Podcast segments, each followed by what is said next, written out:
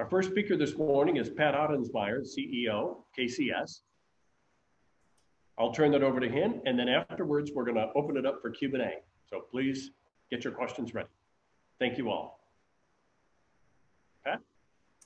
Okay. Uh, thank you, Dennis. Uh, um, and uh, good morning, everyone. Um, I realize this uh, conference was originally scheduled to be in Saratoga Springs, which uh, regrettably, uh, I don't think any of us are there. So I, I agree with Dennis that uh, it'll be very nice to be together again. Uh, it's been a long time, and uh, I, I, certainly miss the the interaction and networking that takes place at these conferences. That I, I think is very important, uh, particularly with our with our customers and shippers. Um, I, I, will start by uh, by saying that uh, Dennis and uh, Jason and Scott uh, asked if I would make introductory comments. I think the invitation uh, to do this was extended to me back in November of last year, I believe. So I think it's appropriate for me to make my comments as if it were November of 2020. Uh, and by that, I mean there are a lot of things that I am not going to be able to talk about this morning or field questions about.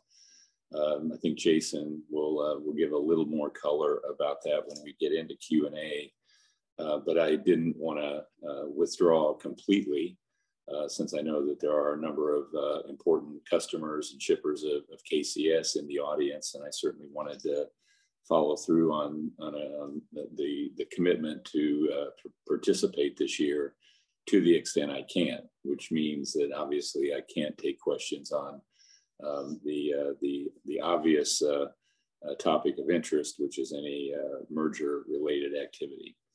But I can talk about a few things, again, going back to what would I have said to this group had the conference been in, uh, in, in November of last year. Uh, so I'll, I'll, I'll uh, organize my comments this morning around the state of the economy and the outlook. Um, I'll talk about the state of, of service, um, particularly for KCS, but rails a little bit more broadly, and then just uh, state of supply chains uh, more generally as well. Uh, talk a little bit about USMCA and what I think that means for our company and for our customers and and some of the investments that we're making to take advantage of the opportunity that I think the new USMCA will present uh, for the North American economy. And then I'll close with a, a few uh, comments about ESG and uh, what we are doing at KCS. And, and, you've heard this across the entire industry, uh, the, um, the commitment that, uh, that we're making to ESG. So first, uh, go back to the state of the economy and the outlook. Um, I think almost everyone, I believe um, uh, all but one of the class one railroads have reported their first quarter earnings. And not surprisingly, it was a, it was a it was a tough quarter across the board, not just for the rails, but for a lot of uh, service, uh, transportation, supply chain based companies, uh, as well as a lot of our manufacturing uh, customers but it was really uh, interesting if you break down the three months in the quarter. January actually started out uh, very, very well. Uh, February was one of the worst months any of us can remember with the polar vortex, uh, particularly affecting the US Gulf, uh, Texas, across the mid Gulf, and uh, a big part of our service network, including northern Mexico. Um, this is probably one of the most severe winters in northern Mexico not nearly as bad as, as it was in Texas and other parts of the South uh, uh, Gulf Coast in the US. Uh, but uh, the weather did have an impact on industrial activity and in, in our business in, in northern Mexico as well. Uh, but all things considered, um, we were able to respond reasonably well. Um, and uh, once once the weather thawed out, kind of get back to uh, pre vortex service levels fairly quickly. And uh, as a lot of our customers were able to reopen, one thing to I know many of you are painfully aware of and, and remember a lot of our um, industrial cu- uh, customers, a lot of the facilities that we serve in that region were out of service uh, for uh, several days or even weeks uh, because of the weather uh, related problem, which brought literally brought everything to a halt uh, for, for quite a while. Uh, worst weather ever recorded in a number of the markets that we serve. Um, but uh, as I mentioned, we were we were able to get back and and moving into the, the second quarter, we're seeing really solid volumes in most of our business units, uh, but particularly strong in, in ag, in chemicals, in energy, and, uh, and particularly strong in cross-border uh, business that uh, we move either on our own network or in, in conjunction with other railroads uh, between the US and Mexico.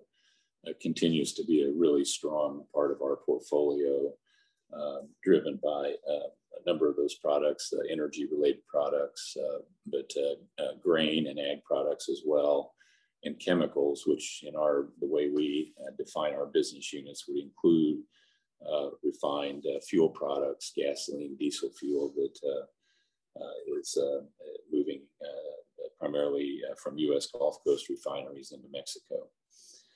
Um, in spite of the uh, difficult first quarter uh, uh, conditions, uh, uh, we, uh, we reiterated our outlook for the full year, uh, which included uh, double digit revenue growth for the full year. And of course, 2020 was, a, was, was a, an easy comp in many ways because of what happened in the second quarter of last year with the, the COVID collapse. But as you all know, we did see a, a, a, strong and significant rebound in the third and fourth quarter. But our, our outlook for the full year of 2021 is for double digit revenue growth. Uh, we also reiterated our capital expenditure target of 17% of revenues. So we're continuing to spend, add capacity uh, to uh, to try to keep up with uh, with what we see in, in, our customer base and, and with our business volumes. Um, I'll touch more about this in, in my second uh, set of comments about service and supply chains, but we're also adding resources, uh, specifically crews and locomotives. Uh, we've brought back all of the locomotives that we had in furlough um, because of the COVID collapse. Actually, did that before uh, during either before the first quarter or during the first quarter, and uh, and adding crews and and uh, new training programs to bring crews on uh, as well. Uh, because of the, the volume and revenue outlook that we see and the demand forecast that we're hearing from our customers. Um, so with that, I'll move to kind of the state of service and, uh, and supply chains. And all of you know, I'm sure you're seeing in, in your business and in your personal lives, uh, the supply chains continue to be stretched. Uh, capacity is extremely tight.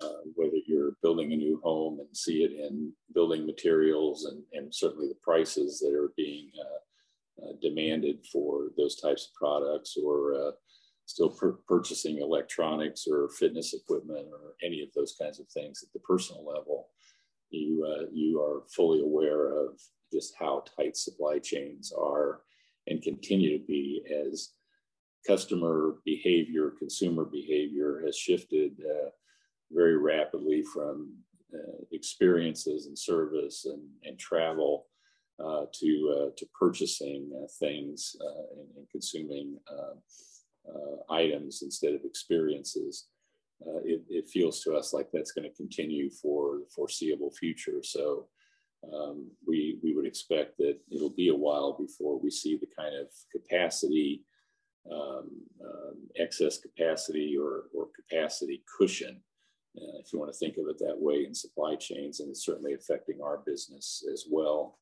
as, as I think it is across the entire industry. Uh, as I mentioned uh, earlier, uh, we're continuing with our CapEx forecast, uh, adding capacity, uh, yard capacity, uh, siding capacity where we see a need, but also locomotives, bringing back crews, really trying to, to do everything we can in addition to continuing to focus on our, our PSR principles to improve efficiency and um, and, and just the operational effectiveness of, of our railroad.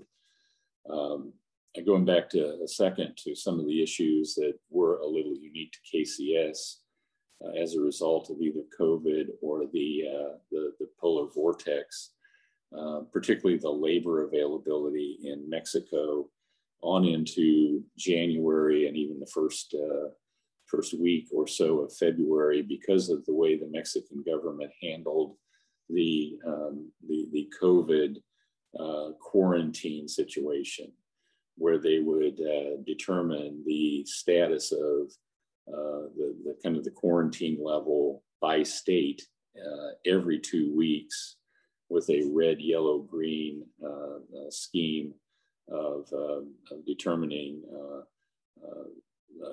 worker crew availability in our case, certain segments of the population that were allowed to stay home or ordered to stay home as a result of the COVID, the COVID situation on a state by state basis.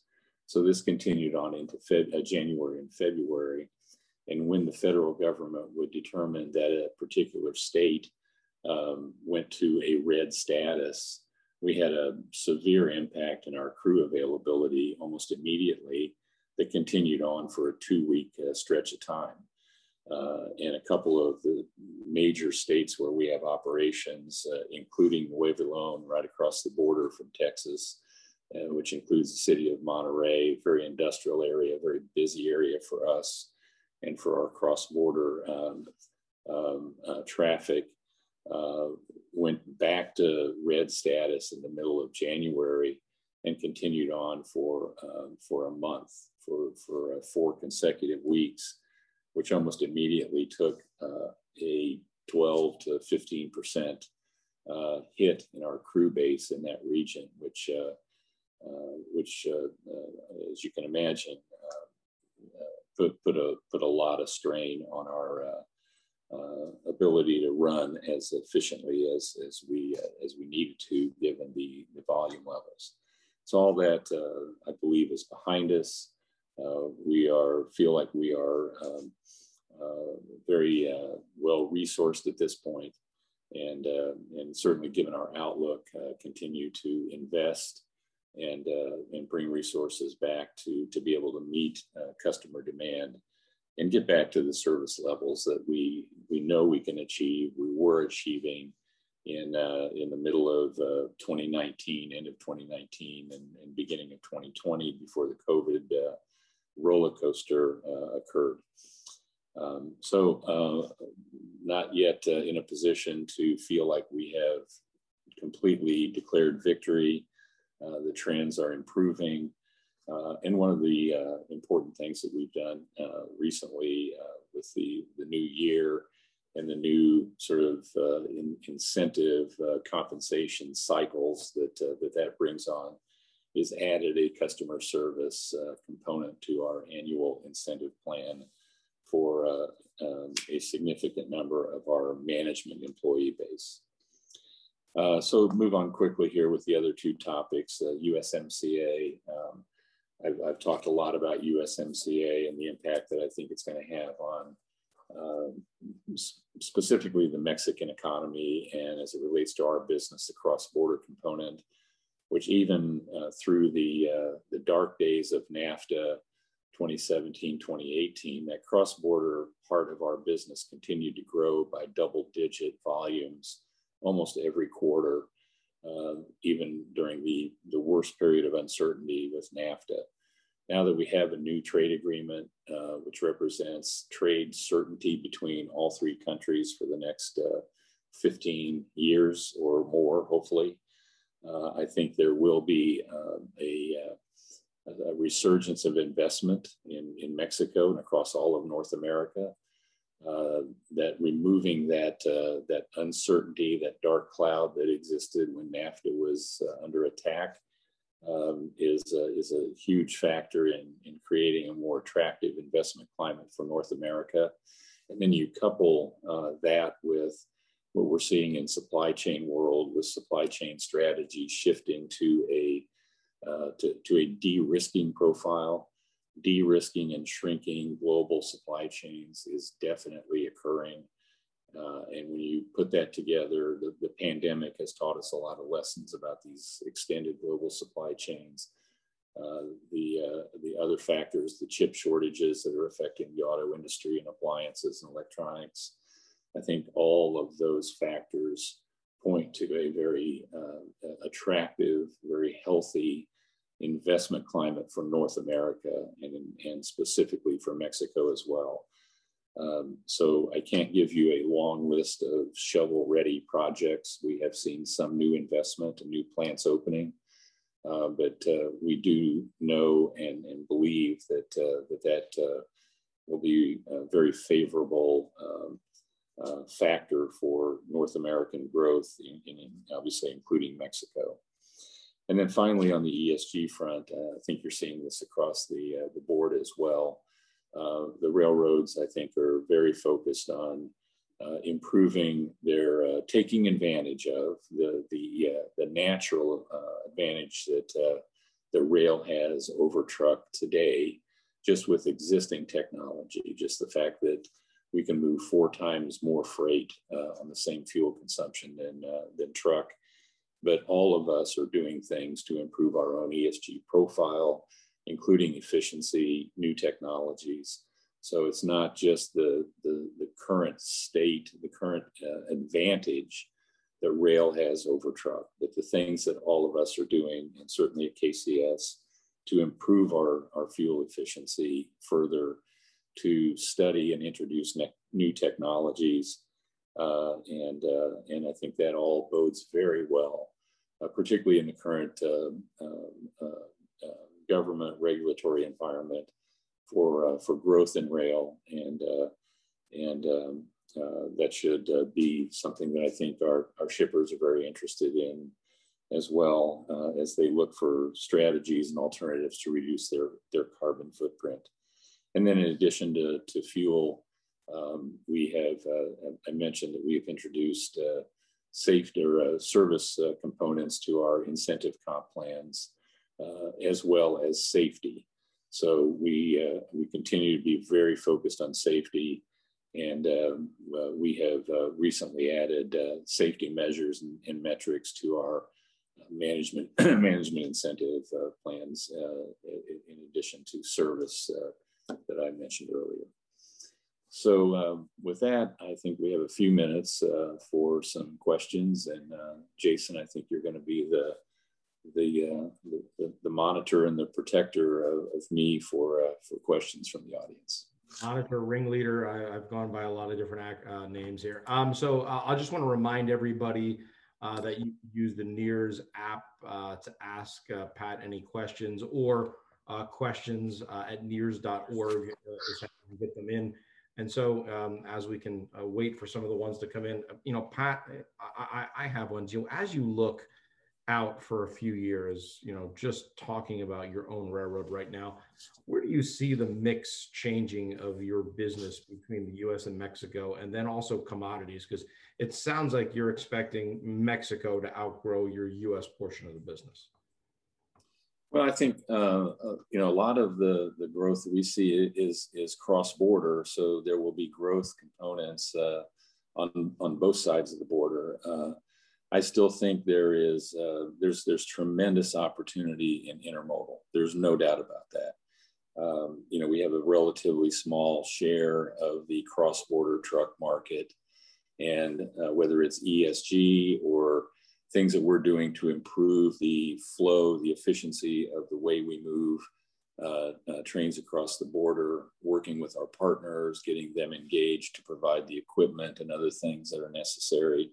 One thing I didn't mention in um, my comments about USMCA and longer term capital, um, I think you know many of you uh, noticed that we applied for and received approval for a second uh, bridge at Laredo, Texas significantly improving capacity. And again, that's uh, very much tied into our belief about the growth of, of um, uh, industrial activity and uh, new business in addition to market share gains that we think are possible for cross-border intermodal. but I think automotive, their market share gains, uh, truck versus rail, uh, uh, rail versus vessel, that that I think we see as a growth opportunity for us. And then uh, we think there's growth for many years ahead in uh, energy products. Um, in spite of a, a, lot of the, the concerns and questions about uh, Mexican government's position on uh, energy reform, uh, the fact is they, they will need imported fuel for many years to come. They've always had it. Uh, Pemex owns a refinery in Texas, so they've always imported a lot of fuel and uh, and we see a lot of uh, uh, growth opportunities. Obviously, the growth rates will come down from what we've experienced over the last few years, which have been extraordinarily high. But uh, but I think those are the the areas that uh, that we see being sort of the oversized growth uh, areas for us in cross border, and those are you know all of those will involve revenue and volume for us on both sides of the border not just in Mexico. Okay, great. We have uh, we have one here uh, from the audience, uh, Pat. I believe one of your customers. Uh, can you say a little more about adding a customer service component to incentives at KCS? What measures are you focusing on?